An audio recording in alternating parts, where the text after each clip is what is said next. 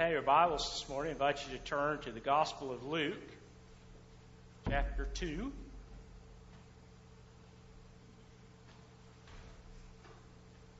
We've been looking at Luke's recording of Jesus' birth, and uh, you know, it's a wonderful thing to celebrate Christmas. It's my favorite time of year. It might be yours uh, as well. And this year we have the extra special uh, privilege having Christmas on Sunday.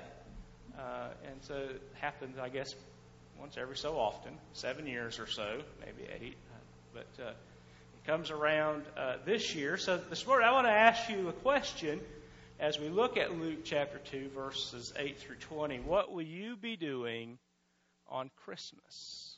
So let's take a look at uh, Luke chapter 2, beginning in verse 8. Uh, now there were in the same country shepherds living out in the fields, keeping watch over their flock by night. And behold, an angel of the Lord stood before them, and the glory of the Lord shone around them, and they were greatly afraid. And the angel said to them, Do not be afraid, for behold, I bring you good tidings of great joy, which will be to all people. For there is born to you this day in the city of David a Savior who is Christ the Lord. And this will be a sign to you. You will find a babe wrapped in swaddling cloth, lying in a manger. And suddenly uh, there was with the angel a multitude of heavenly hosts praising God and saying, Glory to God in the highest, and on earth peace, goodwill toward men. And so it was when the angels had gone away from uh, them into heaven that the shepherds said to one another, Let us now go to Bethlehem and see this thing that has come to pass, which the Lord has made known to us. And they came with haste and found Mary and Joseph and the babe lying in a manger. Now, when they had seen him, they made widely known that saying which was told to them concerning this child. And all those who heard it marveled at those things which were told to them by the shepherds. But Mary kept all of these things and pondered them in her heart. Then the shepherds returned, glorifying and praising God for all the things that they had heard and seen as it was told to them. So, several things about the Christmas story, this wonderful message of, of hope and peace uh, that God brings to the world through the coming of the Messiah. That Jesus would come and that he would really be that Prince of Peace. He was born into a, a world that was anything but peaceful, and it certainly hasn't been peaceful since, has it? But there comes a, there will be a day, and we, as in this Advent season, we uh, celebrate the first coming of of Jesus his first advent. But we're also reminded, aren't we, of Jesus' second advent. That he, just as surely as he came the first time, he's coming again.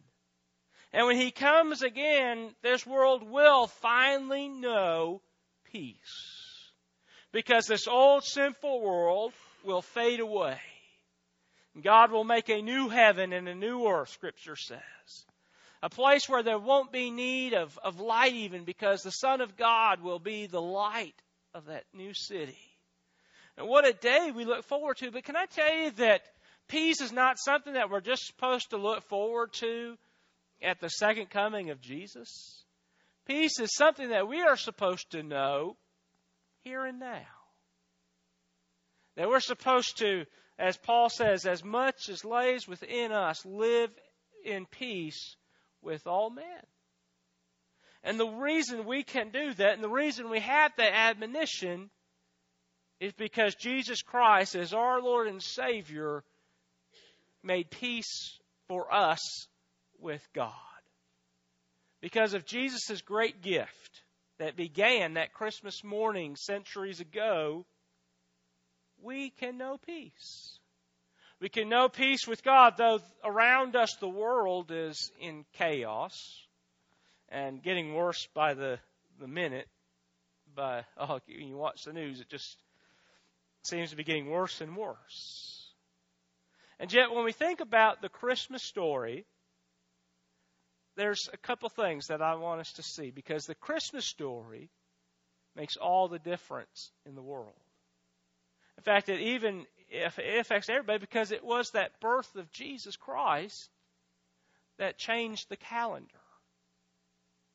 the calendar is BC, before Christ, and AD, which is Latin for in the year of the Lord.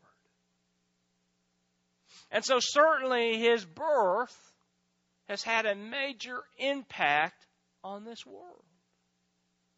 And I want us to look back at that first Christmas morning.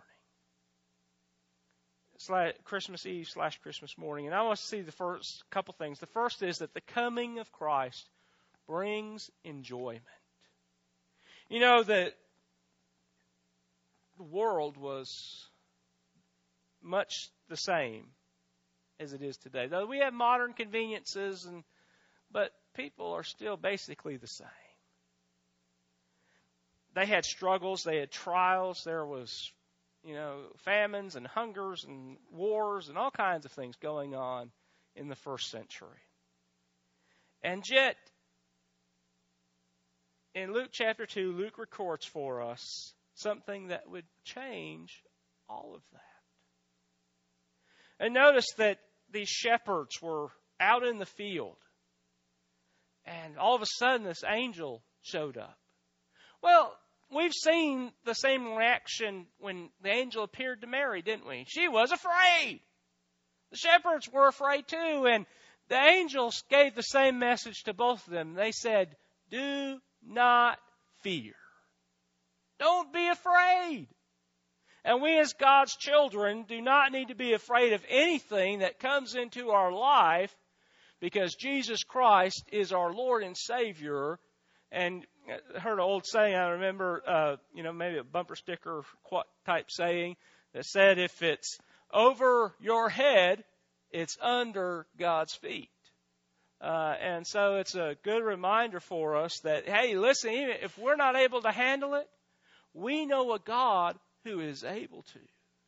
And so to these shepherds that uh, are out in this field tending their flock, they say, hey, listen, don't be afraid. We bring you tidings of great joy.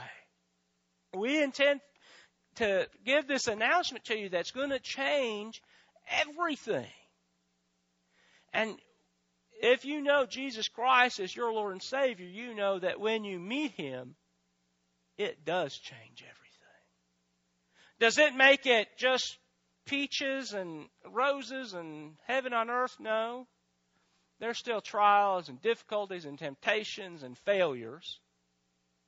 But when Jesus Christ comes into your life, He makes you a new creature. You're a new creation. And God works on you and, and until you get to heaven, you're working on this process of becoming more and more like Christ. And a lot of folks that say, listen, living for, for the Lord isn't any fun. You know, I've heard people, and people have actually said this, preacher, I know I need to get saved, but I'm going to wait till I've had all my fun first, and then I'll come. Well, can I tell you that, listen, there may be some things as a Christian that God asks you to give up, but those things that you have to give up are not worth having in the first place.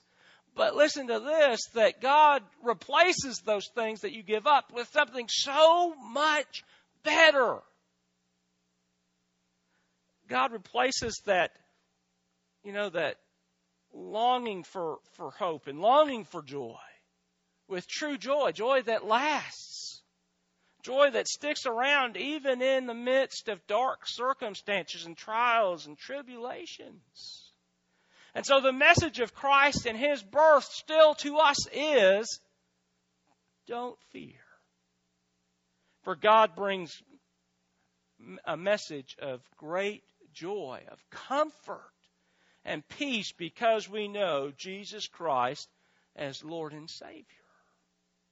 And so there is joy in serving the Lord. Jesus said in the Gospel of John, I have come that you, your joy might be full.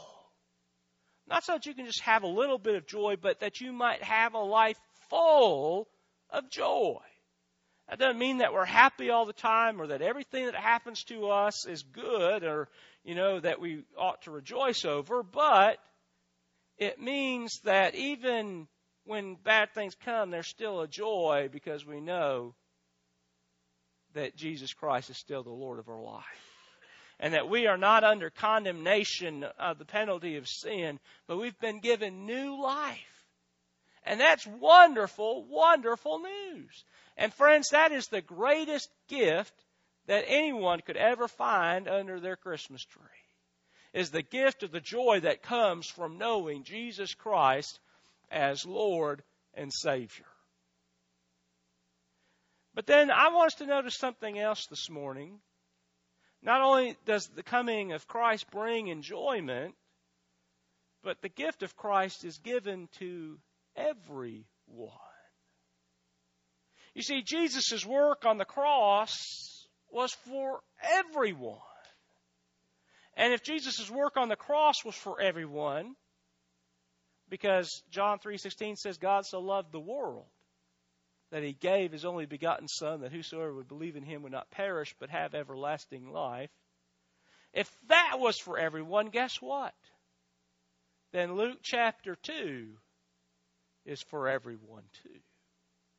Well, how do we know that? Because the first people that heard of the announcement of the birth of Christ was not royalty. It wasn't King Herod. It was lowly shepherds out in the field. And for us to understand, we don't really have shepherds in our world today. It would be, they would be on that good show, Dirty Jobs. That show where the fellow goes and does jobs that nobody wants to do. Um, it, being a shepherd was a lonely job. It was seen as the very lowest job, the most unimportant job that anybody could possibly have in the first century. And yet, those were the ones that the angel first proclaimed the message to. Those that society said really weren't worth a whole lot. People that maybe weren't didn't have much money and they didn't have much smarts and they didn't have family connections and yet those are the ones the angel went to first and said, Hey, listen, I bring you good news. Uh, the Savior has been born. You'll find him wrapped in swaddling cloth in a, in a manger. Follow the star. And so they went. And guess what? They were welcomed. Perhaps because Joseph and Mary were a little bit of outcasts too. Even in our world to 21st century, it still is a little bit of a stigma for an unwed lady to be with child. And here it wasn't just uh, an unwed lady; it was a teen, it was a young girl not only a, a young girl named Mary, but to a carpenter. And in the first thing, that wasn't a whole lot better than being a shepherd. And yet, through Joseph and Mary, God would raise up the Savior of the world.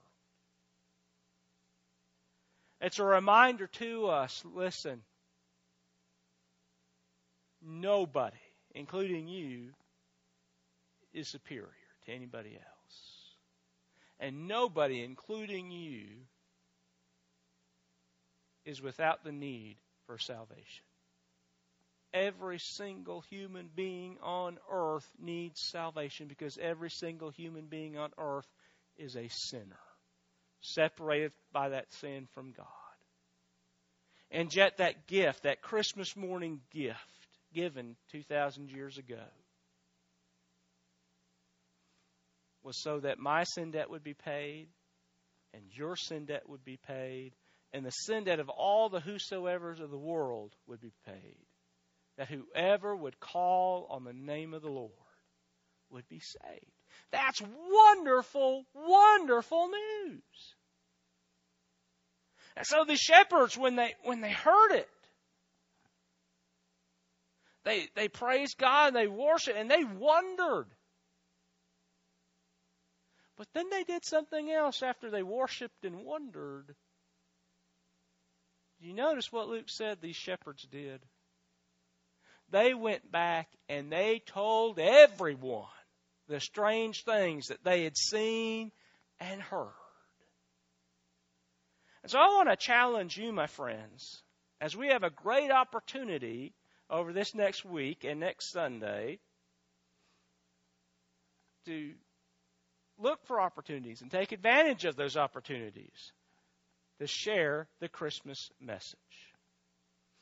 There are people and, and forces of, of this world that are trying to do everything they can to stomp out Christmas. And by the way, they've been doing that for long before Jesus even came. People were trying to get rid of God. And you know what? They'll never succeed. And they'll never succeed as long as there's people like you and me who are willing to share the Christmas story. On television a couple weeks ago, and I'm sure it'll probably be on again, the, the great Charlie Brown Christmas. It's a great little uh, Christmas story. Within that Christmas story, you remember Linus when Charlie Brown says, Doesn't anybody know what Christmas is all about? You remember Linus takes his little blanket and he stands up. And he says, Charlie Brown, I know what Christmas is all about. And you see, you'll encounter people this week as you go to Christmas parties at work, as you gather with friends and family, that really think Christmas is all about wrapping paper and presents and gift cards and pretty bows and uh, snacks and drinks and holiday punch and all these different things. And those things are nice. But that's not what Christmas is all about. And you have a wonderful opportunity to share and to say, hey, listen, let me tell you what Christmas is all about. You see, people are more open to the gospel during this time of year and at Easter than any other time of the year. So maybe what God would have you to do is share that gospel story, that true meaning of Christmas, and say, hey, listen, we're having church on Christmas morning at 11 o'clock. Why don't you come and join us?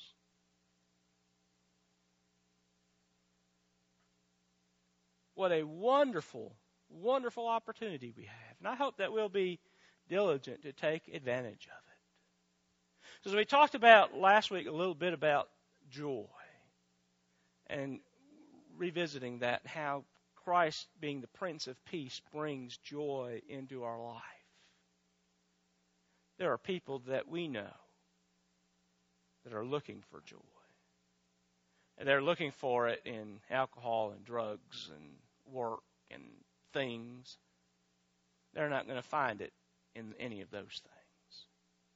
But they will find it in Jesus.